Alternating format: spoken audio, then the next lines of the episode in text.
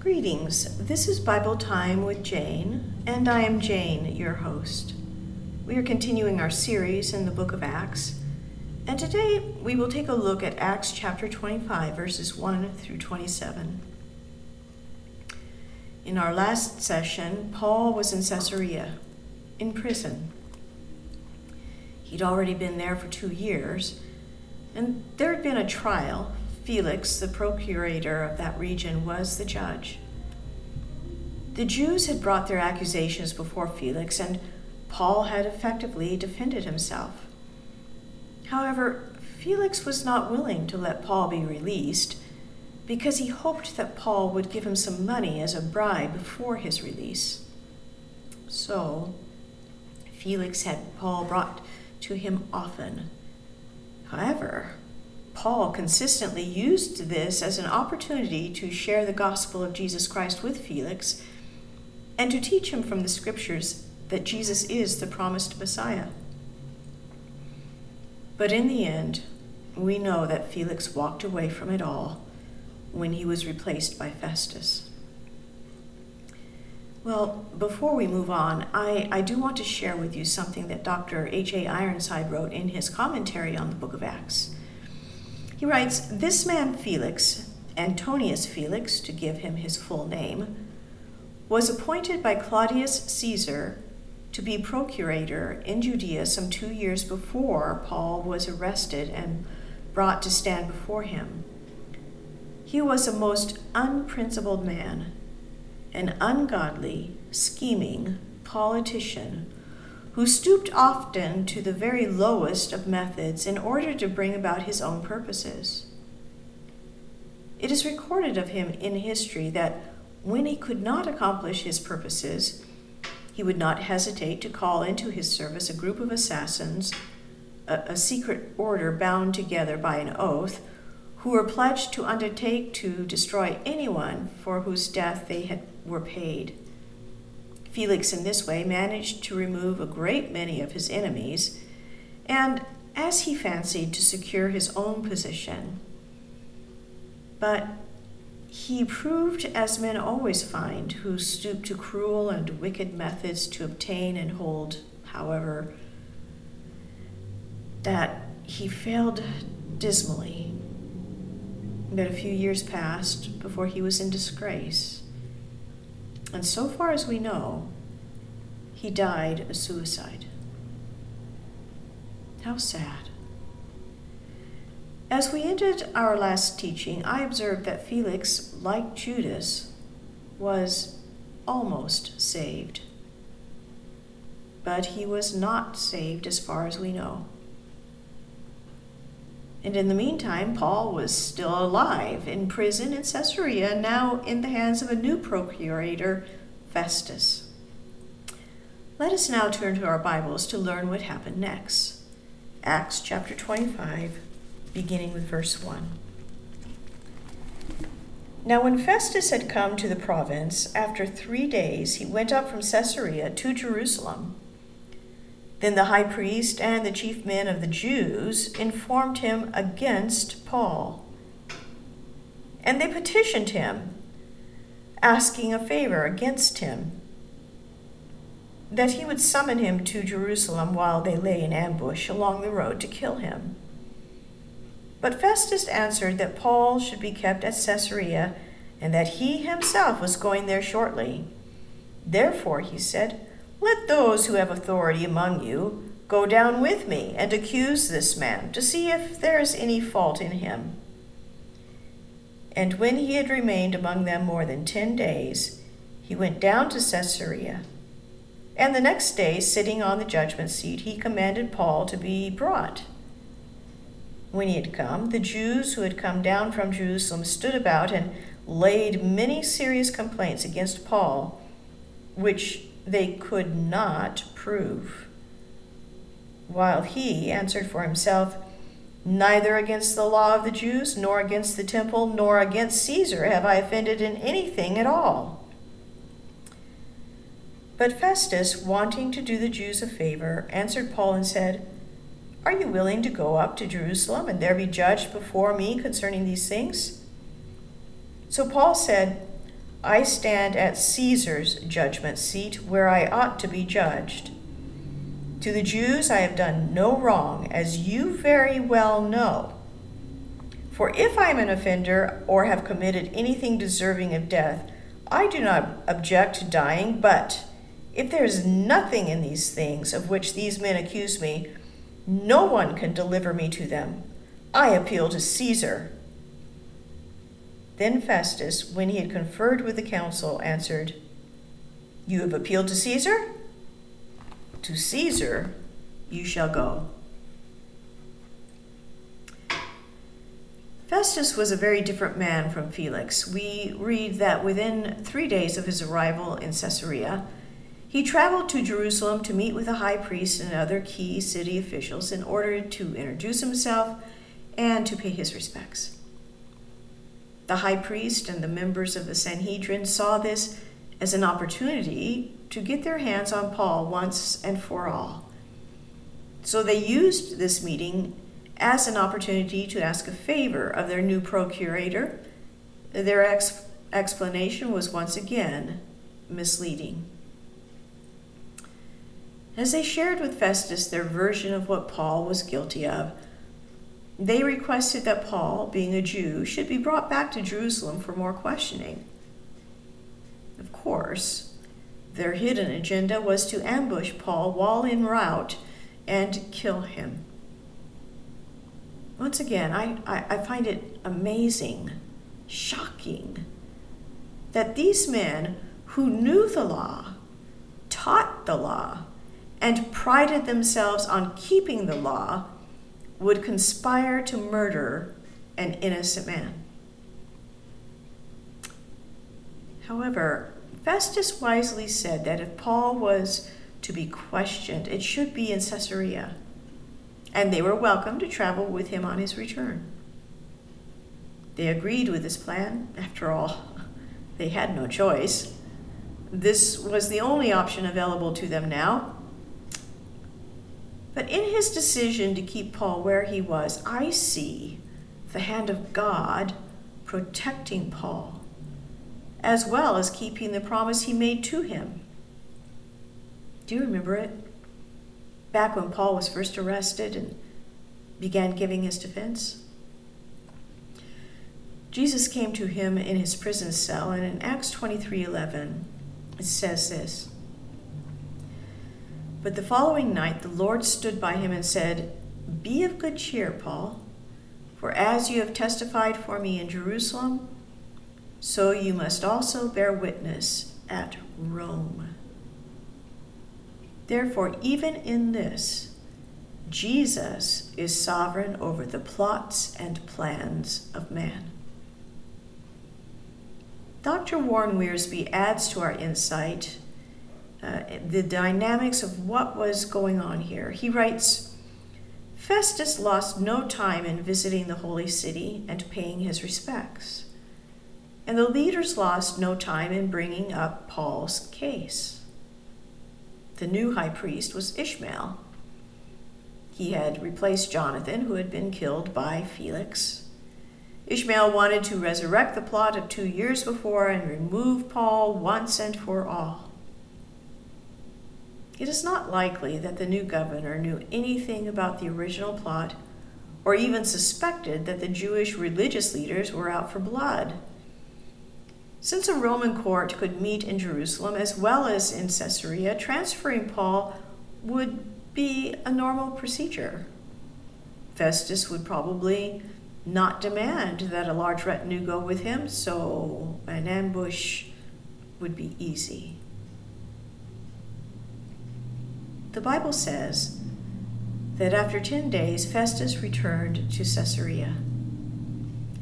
The next day he had Paul brought before him, so that the men who had accompanied him would be able to present their charges. This was Paul's fourth trial on charges that he has not yet been found guilty of. And this time was no different. Verse 7 says that as the Jews were presenting to Festus their charges against Paul, that they were not able to prove their charges. And in response to their charges, Paul stood before Festus and all his accusers and declared with confidence neither against the law of the Jews, nor against the temple, nor against Caesar have I offended in anything at all. His response tells us that the charges that were made against him on that day were the same as before, as recorded in Acts 24, verses 5 through 6. Let's read them again.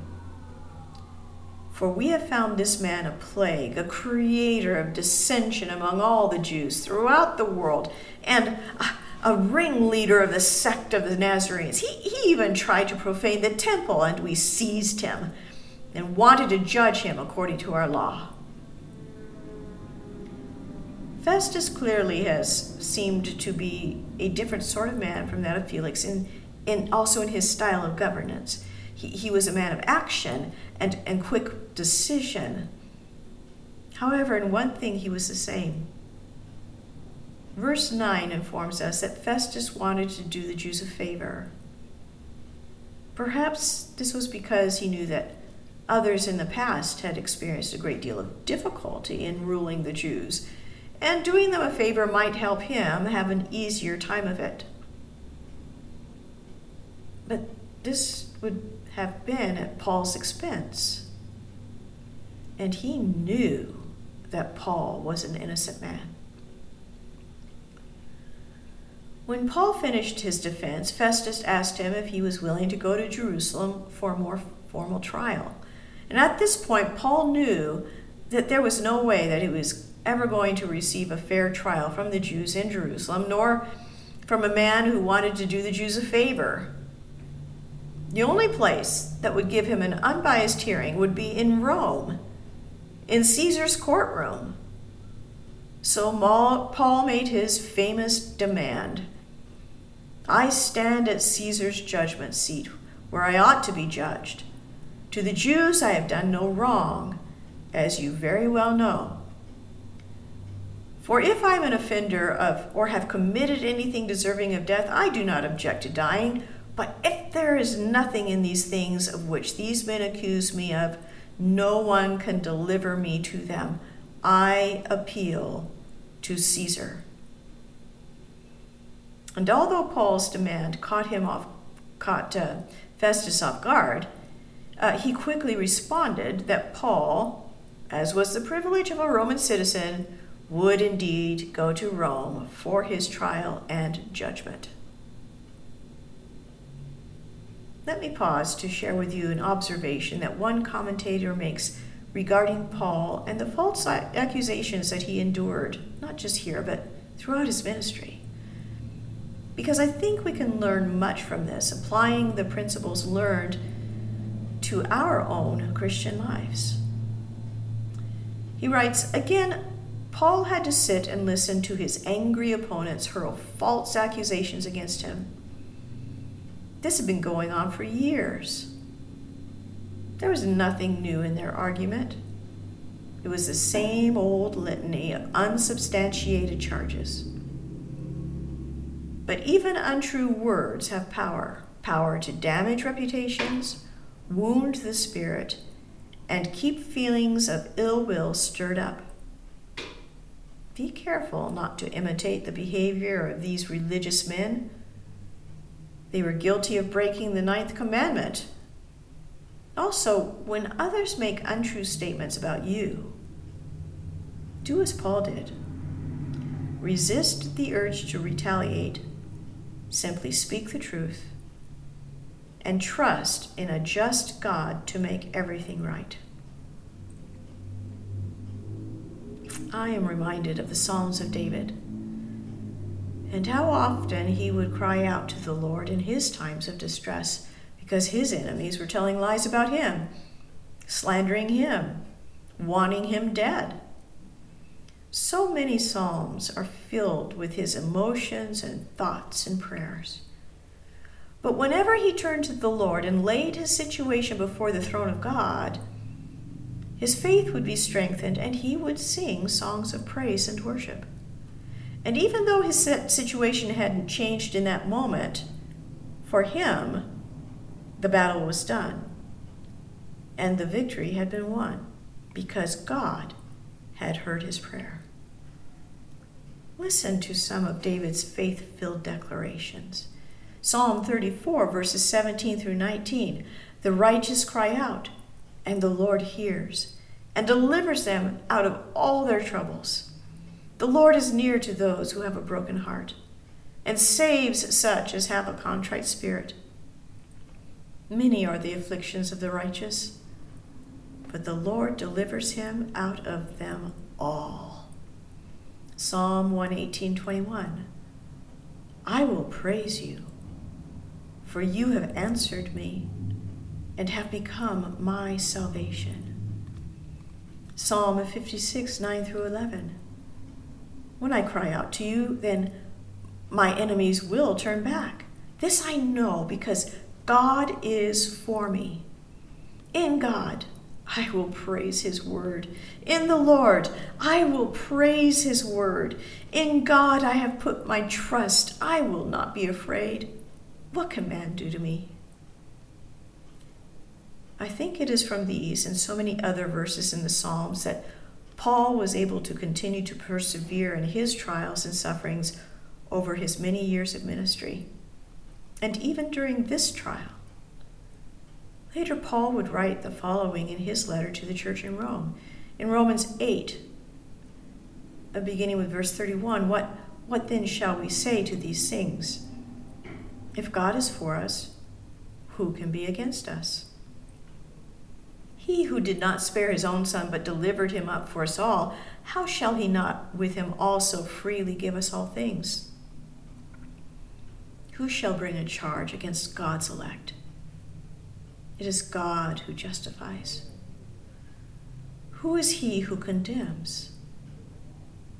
It is Christ who died, and furthermore is also risen, who is even at the right hand of God who also makes intercession for us. And Christ was making intercession for Paul and strengthening him, giving him the wisdom and the words to speak on that day. He had made his appeal to Caesar, so now it was just a matter of time when he will be on his way to Rome to share the gospel of Jesus Christ, just like Christ had promised him he would. Well, let's continue with our account in Acts 25, beginning with verse 13. And after some days, King Agrippa and Bernice came to Caesarea to greet Festus. When they had been there many days, Festus laid Paul's case before the king, saying, There is a certain man left a prisoner by Felix, about whom the chief priests and the elders of the Jews informed me when I was in Jerusalem asking for judgment against him. To them I answered, It is not the custom of the Romans to deliver any man to destruction before the accused meets the accusers face to face and has opportunity to answer for himself concerning the charge. Therefore, when they had come together without any delay, the next day I sat on the judgment seat and commanded the man to be brought in. When the accusers stood up and they brought no accusation against him of such things as I supposed, but had some questions against him about their own religion and about a certain Jesus who had died, whom Paul affirmed to be alive. And because I was uncertain of such questions, I asked whether he was willing to go to Jerusalem and there be judged concerning these matters. But when Paul appealed to be reserved for the decision of Augustus, I commanded him to be kept till I could send him to Caesar. Then Agrippa said to Festus, I also would like to hear the man myself. Tomorrow, he said, you shall hear him. So the next day, when Agrippa and Bernice had come with great pomp and had entered the auditorium with the commanders and the prominent men of the city, at Festus's command, Paul was brought in, and Festus said, King Agrippa, and all the men who are here present with us, you see this man about whom the whole assembly of the Jews petitioned me, both at Jerusalem and here, crying out that he was not fit to live any longer. But when I found that he had committed nothing deserving of death, and that he himself had appealed to Augustus, I decided to send him. I have nothing certain to write to my Lord concerning him. Therefore I have brought him out before you, and especially before you, King Agrippa, so that after the examination has taken place, I may have something to write. For it seems to be unreasonable to send a prisoner and not to specify the charges against him. So, after a few days, King Agrippa and his wife Bernice came to Caesarea to visit Festus, as we read. And once again, I think it is important to know who this important person is or was. So, Warren Wiersbe gives us a little bit of background into these two people. He writes The youthful king, the last of the Herodians to rule, was the great grandson of the Herod who killed the Bethlehem babies, and the son of the Herod who killed the Apostle James. The fact that his sister lived with him as his wife, created a great deal of suspicion on the part of the Jewish people, for their law clearly condemned incest in the book of Leviticus. Rome had given Herod Agrippa II legal jurisdiction over the temple in Jerusalem. Well, added to this is the fact that the Herods were partly Jewish uh, being descendants of Esau, the twin brother of the Jewish patriarch Jacob. And Agrippa had a, a, reputation for being very knowledgeable in Jewish law and customs. Therefore, it was logical that Festus would bring Paul's situation to his attention. Actually, Festus had a problem. According to Roman law, if it had not been proved in a court of law that a defendant was guilty of a crime, the prisoner had to be released. Paul had now undergone four trials, and each time the charges that were brought against him were not proven. And yet, after all this time, he was still in custody, in chains, in prison. So, in order for Festus to send Paul to Caesar, well, the usual procedure is that the prisoner was found guilty of a crime and the prisoner was appealing that decision. But in Paul's situation, there is no crime, and yet he has appealed to Caesar, and therefore they had to send him to Caesar. Festus wanted King Agrippa to hear the case again, so as to help Festus determine what, what crime he had been convicted of. Because all that Festus could determine is that the complaint of the Jews had to do with their own laws, as, as well as the fact that Paul asserted that a man by the name of Jesus had died, and Paul kept insisting that Jesus is alive again. Paul was now on his fifth trial. Only this time the proceedings began with great fanfare because of the presence of King Agrippa and Bernice, along with many powerful citizens and Festus and Paul's accusers. And once again, Paul saw this as yet another opportunity to share Jesus with people who otherwise might never hear the life saving message of the Savior. But I want you to notice, my friend, what is actually happening here. Because Jesus is the King of Kings, and Paul is his servant and ambassador. He is the one who is going to speak to this audience, and the gospel message they will hear will put them on trial.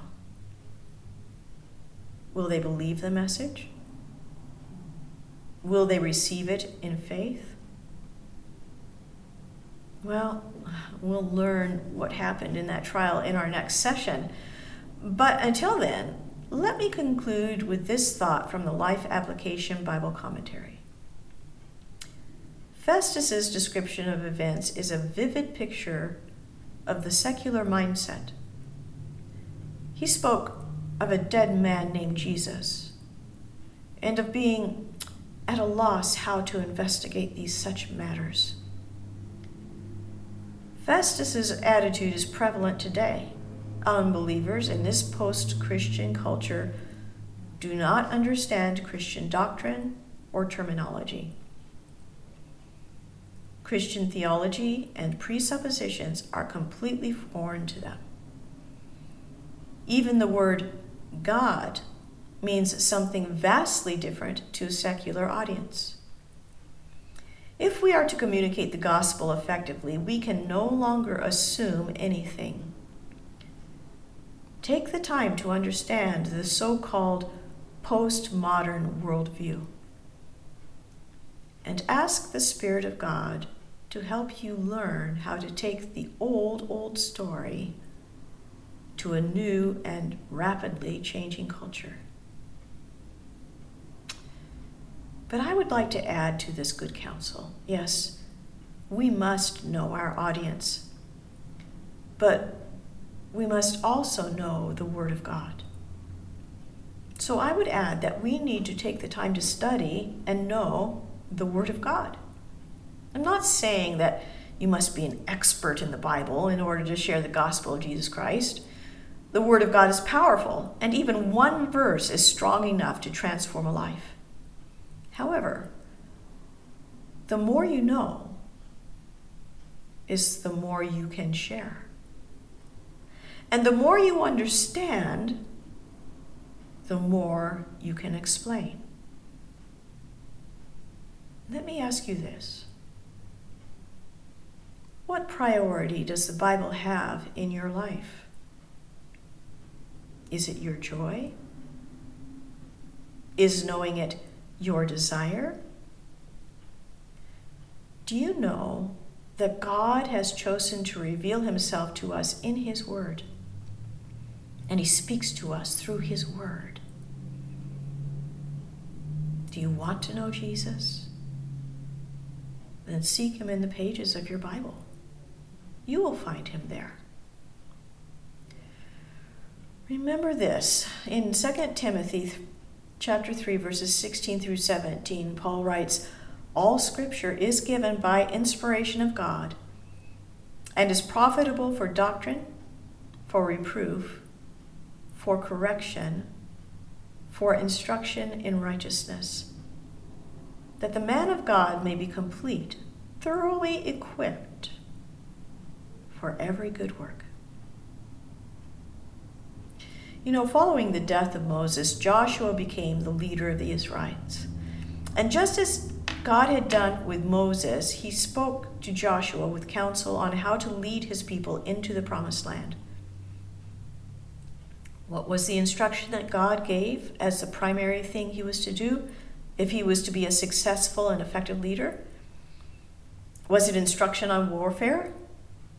No. Was it counsel on how to establish a town? No.